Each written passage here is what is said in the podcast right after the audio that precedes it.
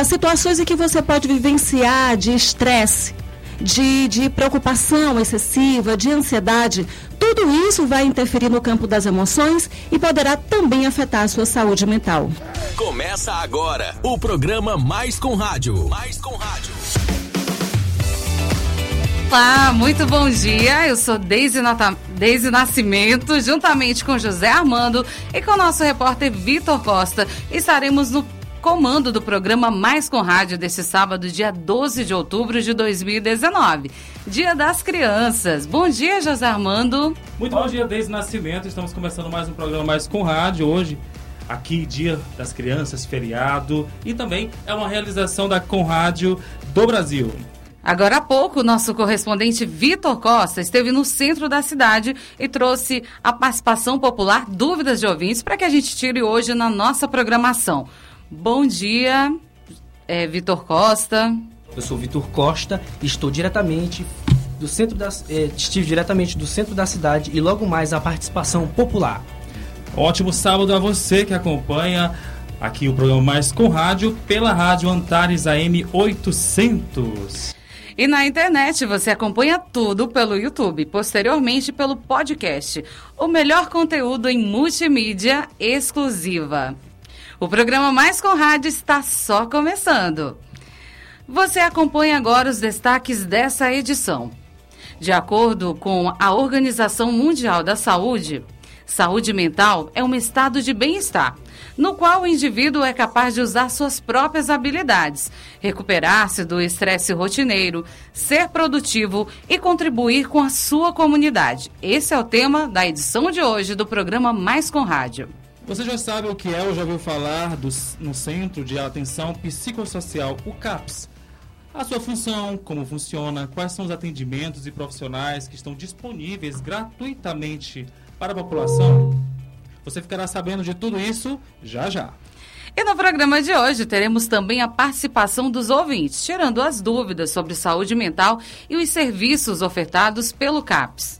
E aqui no estúdio, a profissional Iris Carvalho, que é assistente social no CAPS Norte, e ela irá nos informar alguns pontos importantes sobre o que é saúde mental e sobre esses serviços que o CAPS oferece. Bom dia, Iris, seja bem-vinda.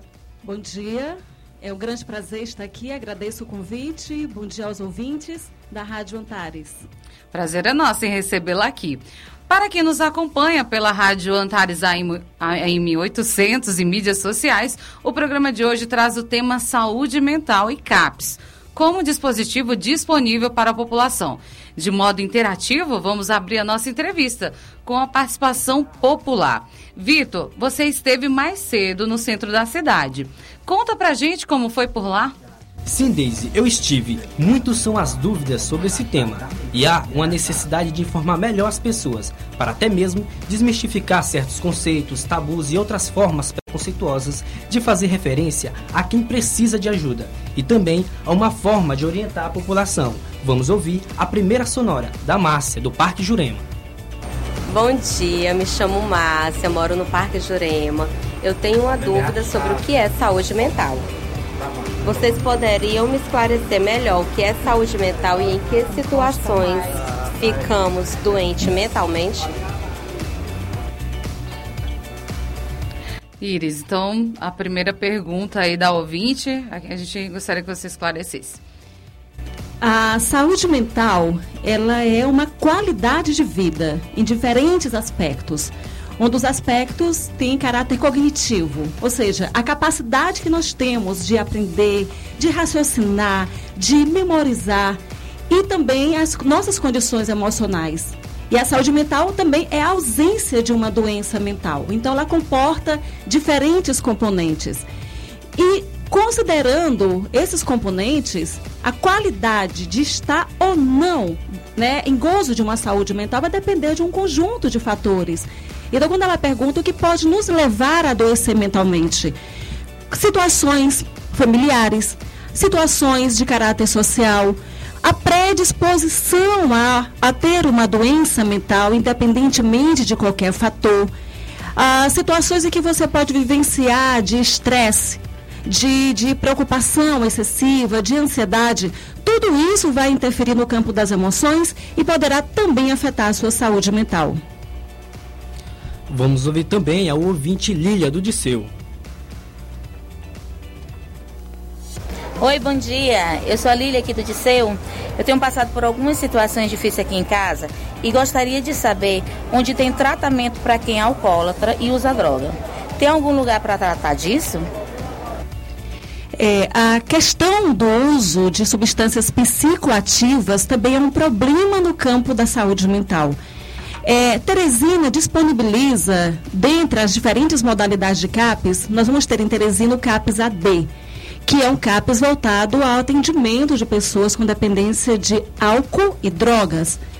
É, nesse sentido, é necessário haver a adesão da pessoa que sofre com a dependência da substância psicoativa ao tratamento.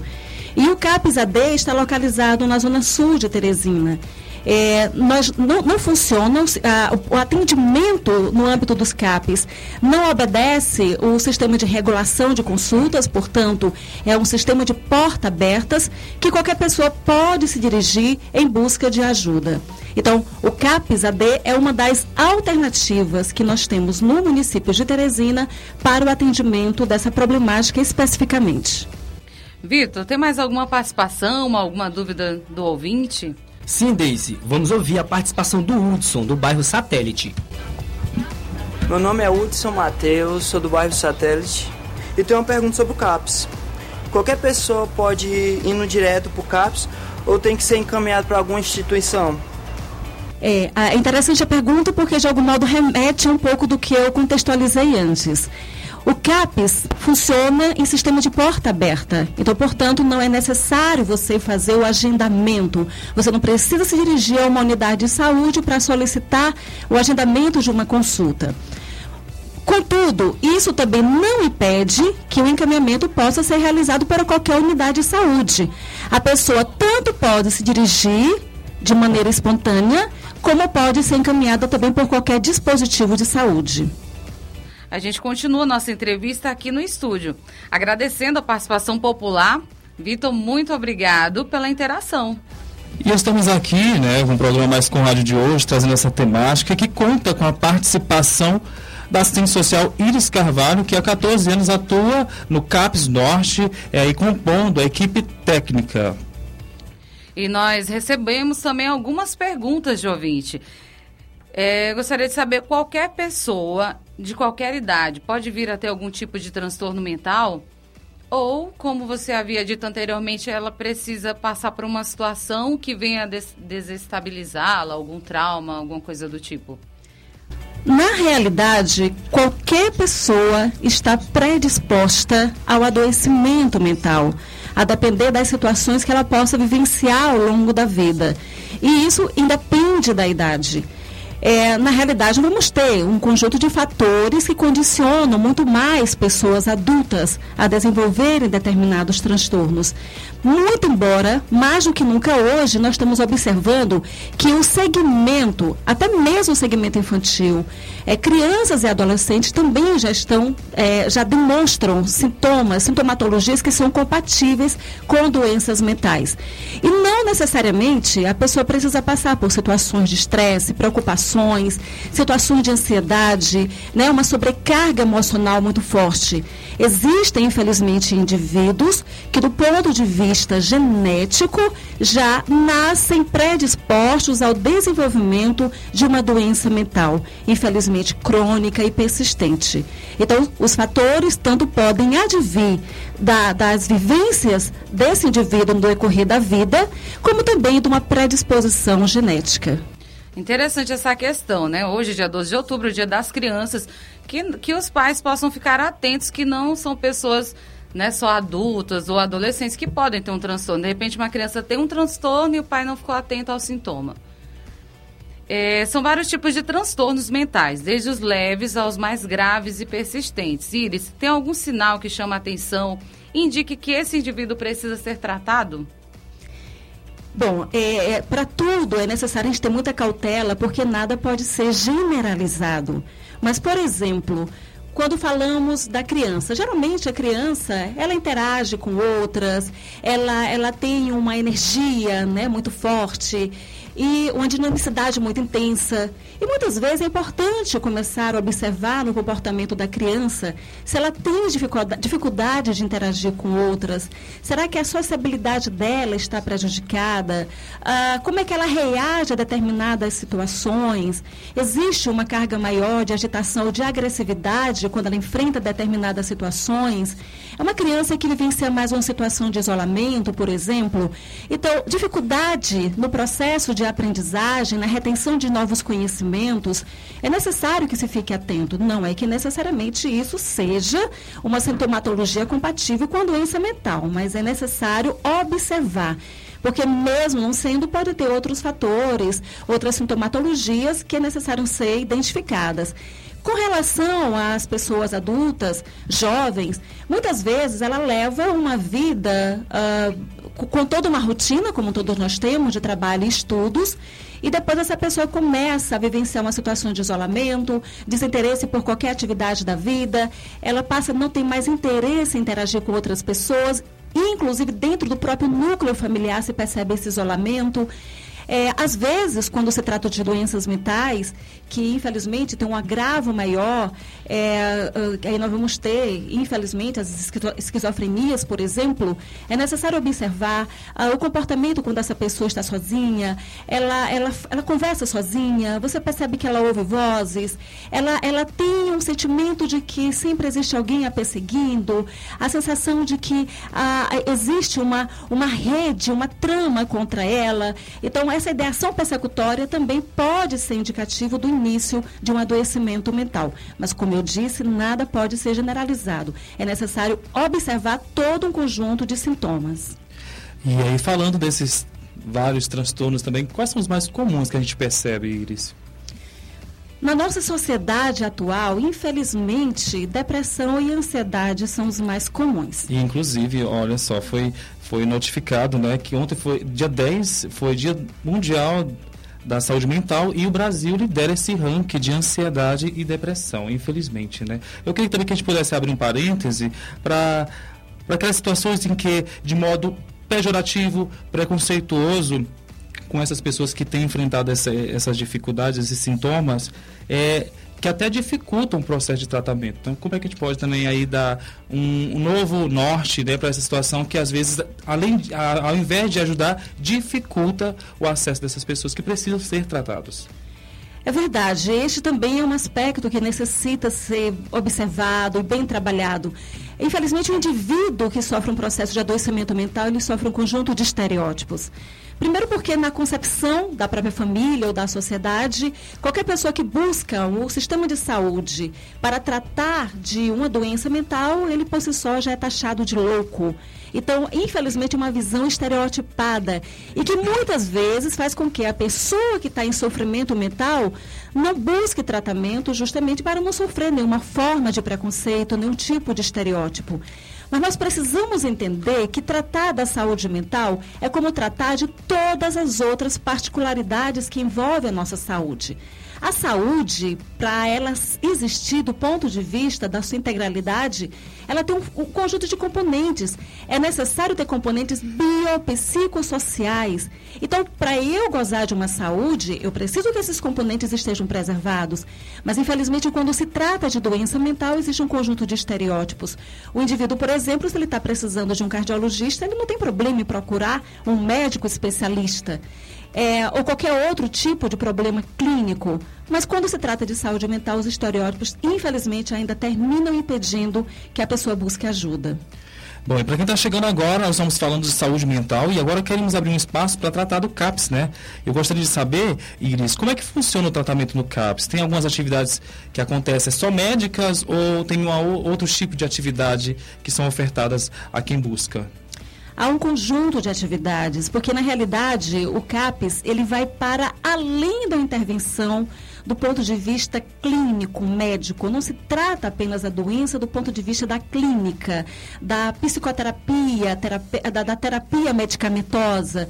Ele vai para além. É por isso que ele é formado por uma equipe multiprofissional onde nós vamos ter o médico, o enfermeiro, assistente social, psicólogo, terapeuta ocupacional, educador físico, ah, eh, técnico de enfermagem, Todos esses são profissionais que, dentro da sua área, vão trabalhar no sentido de promoção da saúde desse indivíduo que busca o CAPES. Então, portanto, é um conjunto de ações integralizadas que vão com, a partir do conhecimento dentro de cada área, é buscar a promoção da saúde desse indivíduo. Então, por isso mesmo, aqui no CAPES nós vamos ter um conjunto de atividades grupais, porque isso é especificidade. O CAPES, ele supera o atendimento meramente médico, né, terapêutico medicamentoso, é, de base individual, para trabalhar numa base grupal. Essa é a natureza das atividades ofertadas no CAPES. Então, ainda vamos ter as oficinas, vamos ter rodas de conversas, nós vamos ter a, assembleias, a, nós vamos ter atividades extramuros, todos envolvendo tanto a pessoa que está em tratamento como a família e a comunidade. E falando de, de todas essas, dessas atividades, quais são os, os profissionais que, que compõem a equipe técnica lá do CAPS? Além de você como assistente social, né? É, no caso, de modo geral, nós vamos ter nos CAPs um, já um formato de uma equipe. Ele não trabalha com uma equipe mínima. Uma equipe mínima seria, minimamente, um médico, um enfermeiro, assistente social, um psicólogo. Na realidade, o CAPES vai para além. Então, além desses profissionais, ele vai contar com terapeuta ocupacional, com um educador físico, ele vai contar com técnicos de enfermagem. Ah, é, é possível, inclusive, contar, em algumas situações, com psicopedagogos também. No nosso caso, nós não temos. Mas é uma equipe multiprofissional inclusive nutricionista também, porque nós vamos quando esse indivíduo passa a ser acompanhado por nós, ele também vai ser visto na sua integralidade. Se ele tem outros agravos de saúde, a diabetes, hipertensão, um sobrepeso, ele tem inclusive o acompanhamento nutricional no âmbito do CAPES. E agora, faça a pergunta aí, Vitor. Iris, com sua vasta experiência, qual o papel Iris, com sua vasta experiência, qual o papel do assistente social no serviço do CAPES? O assistente social, é, em qualquer área de sua intervenção, ele tem por objetivo possibilitar o acesso a direitos. Então, quando você, a, a partir do momento que você entende que a pessoa com a doença mental é uma pessoa, é um sujeito de direitos, e existe, inclusive, do ponto de vista normativo, do ponto de vista legal, um conjunto de garantias que ele vai desfrutar ser, projetos, serviços e benefícios a que ele tem direito, o assistente social no CAPES ele vai justamente buscar acessar esses direitos, fazer com que esse indivíduo tenha acesso aos programas, serviços, projetos e benefícios no âmbito do governo, seja na esfera federal, na esfera estadual, na esfera municipal. Então, o assistente social dentro do CAPES, ele busca a promoção do acesso dos direitos desses indivíduos. Bom, são 11 horas 20 minutos. Estamos aqui com o programa Mais com Rádio, com a presença da Iris, assistente social no CAPES Norte. E falando em CAPES, eu gostaria de perguntar a você, Iris, se o CAPES consegue atender a demanda dos usuários que buscam estes serviços. A demanda tem sido cada vez mais crescente. É, Teresina conta com quatro CAPES do tipo 2 em cada uma das zonas da cidade. E, infelizmente, nós temos observado que mais do que nunca a sociedade vem apresentando um processo de adoecimento, como eu disse, ansiedade e depressão são os casos mais comuns. Então, portanto, a busca pelos serviços na, na, na área do atendimento psicossocial tem crescido de maneira vertiginosa. É, de modo que os CAPs, de modo geral, não apenas o CAPS Norte, onde eu trabalho, ele está experimentando uma demanda cada vez maior de pessoas. Contudo, apesar desse crescimento, nós temos buscado dar respostas a todas as demandas que chegam, fazendo inicialmente a acolhida dessa pessoa que chega, escutar a sua demanda e a partir daí pensar no projeto terapêutico que vai ser desenvolvido a partir da problemática que ela apresenta. Então, de modo geral, nós buscamos sim atender as demandas. Iris, e em situações em que a família não tenha condições financeiras para fazer o tratamento, há alguma ajuda de custo? Na realidade, é, veja só, é, nós no Serviço Social, no CAPES, a partir do conhecimento da situação econômica dessa família, nós é, vamos fazer uma dispensação inicialmente de vale transporte, para possibilitar que esse indivíduo tenha acesso ao serviço. Então, essa é uma ajuda de custeio que nós oferecemos através do vale transporte. Contudo, à medida que esse sujeito passa a ser diagnosticado, a ter o seu diagnóstico fechado, a partir daí nós vamos trabalhar no sentido de implementar o acesso dele a outros benefícios, como, por exemplo, o passe livre municipal, que permite que ele se desloque dentro de Teresina, nos ônibus coletivos, o passe livre intermunicipal, o passe livre interestadual, então de modo que ele possa ter ah, o seu direito de ir e vir facilitado a partir do acesso a esses benefícios. E esse passe livre é o próprio CAPS que, que disponibiliza? Como é que funciona a disponibilidade de, de, desse, desse passe, né?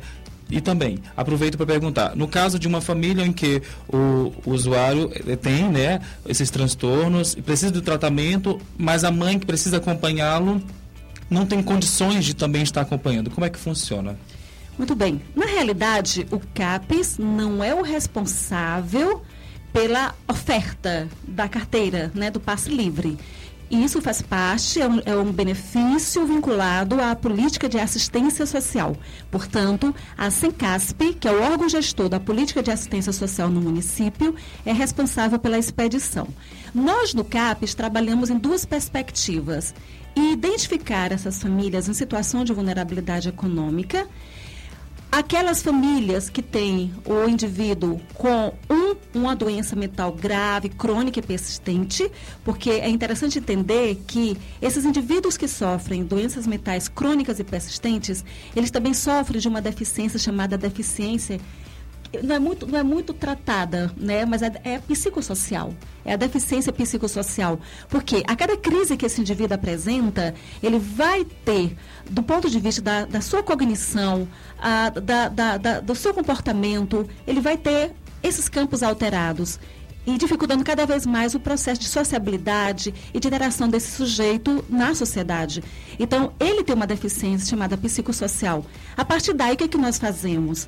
Nós identificamos essas pessoas que têm direito ao passe livre municipal e daí encaminhamos para que o médico faça a assinatura do laudo, porque é um laudo específico, não é qualquer documento, e nós do, uh, no Serviço Social dispomos desse laudo, encaminhamos ao médico e fornecemos à família toda a orientação para que possa se dirigir ao CRAS dentro do seu território, mais próximo da sua residência, para fazer o requerimento do passe livre. Então, no CAPES, a gente identifica tá? O indivíduo que tem direito e fazemos o encaminhamento para que ele tenha acesso ao laudo específico do passe livre.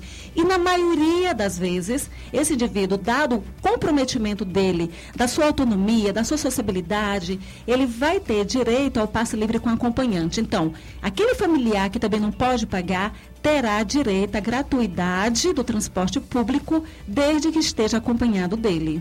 Bom, e ouvindo tudo isso, nós percebemos que é de grande importância o CAPS na saúde mental, tanto que foi criado para combater os antigos manicômios, né? E oferecer um serviço de qualidade para que esses pacientes com profissionais capacitados possam oferecer aí um tratamento humano e digno. Então, esses dispositivos ainda precisa melhorar em algum aspecto, em algum ponto? Na realidade, sempre precisamos melhorar. É, acredito que se a gente chegar naquele estágio que achar que nada mais necessita ser feito, a gente não vai trabalhar no sentido de buscar o constante aprimoramento.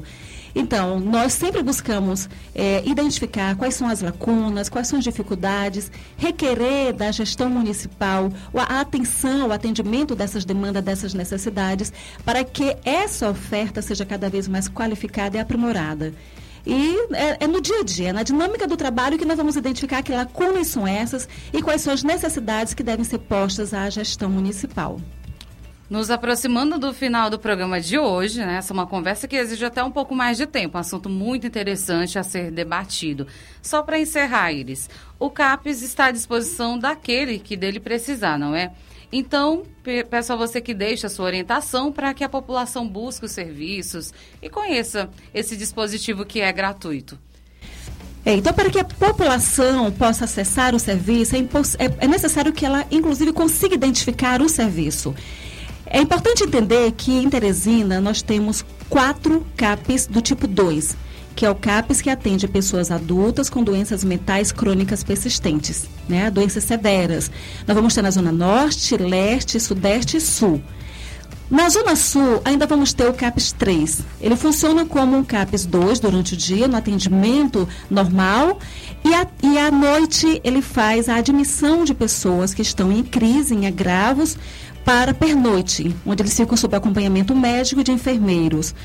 Vamos ter também o CAPS AD na Zona Sul, que é justamente direcionado para pessoas com problemas de dependência de substâncias psicoativas, no caso álcool e outras drogas ilícitas.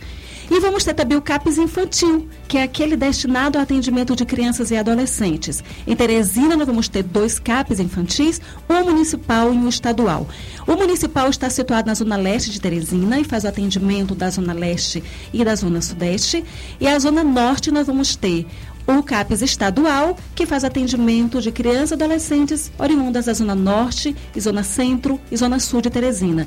Muito embora também o CAPES infantil municipal, que atende Zona Leste e Sudeste, existe uma área de abrangência aqui da Zona Sul que também é de responsabilidade dele. Então é importante identificar o serviço para, para poder acessá-lo. Então, qualquer pessoa também que tiver um CRAS mais perto de casa pode também estar buscando o serviço do CRAS, que também tem aí essa dinâmica que faz o encaminhamento para esses serviços, né? Caso a pessoa não saiba onde fica, não sabe como acessar, não é isso? É, na realidade, nós trabalhamos na perspectiva intersetorial. Nenhuma política pode trabalhar sozinha, porque a gente trabalha na perspectiva da incompletude de toda política pública. Uma depende da outra. Então, pode também buscar maiores informações, encaminhamentos. Nós orientamos, inclusive, na própria unidade básica de saúde. Se você tem uma dificuldade, se você tem uma demanda do ponto de vista da saúde mental, você também pode buscar a unidade básica de saúde dentro do seu território é e solicitar também o referenciamento e as orientações necessárias. Pois é, estamos chegando ao final de mais um programa Mais com Rádio. Quero agradecer a profissional Iris Carvalho pela rica participação no programa de hoje. Muito obrigada, Iris. Foi um grande prazer e estamos à disposição. E agora você, Vitor, diga aí. Quero agradecer a Escola com Rádio ao profissional aqui presente, Iris Carvalho. Bom, Até um próximo programa. Tchau. Já, né? Já dá tchau. Bom, espero que vocês tenham gostado, tenham acompanhado aí. É, e mais uma vez, nosso sincero agradecimento para Iris, que além de essa grande profissional, é minha amiga e eu tenho prazer de dizer isso, que ela é uma pessoa que eu tenho um, um carinho muito grande, né? Então, muito obrigado pelo esclarecimento nessas temáticas sobre saúde mental. Com você, Daisy. E na apresentação do programa Mais com Rádio desse sábado, 12 de outubro de 2019, na locução, eu, Deise Nascimento, José Armando e Vitor Costa, da turma C35 da Escola Mais com Rádio. Realização e apoio técnico, Escola com Rádio do Brasil e Rádio Antares AM 800. Nos acompanhe nas mídias sociais, se inscreva no canal, curta, comente, participe. Ótimo dia para você, até o próximo programa. Beijo grande. Programa Mais com Rádio. Notícia na medida certa com foco na solução. A diabetes é uma doença silenciosa. A pessoa pode não ter consciência de que tem este problema. Os principais fatores para o desenvolvimento da diabetes são ingestão de açúcar em excesso, estresse, alcoolismo, entre outros fatores. A diabetes é docemente silenciosa e pode matar. Previna-se e adote hábitos saudáveis. Apoio Escola com Rádio do Brasil.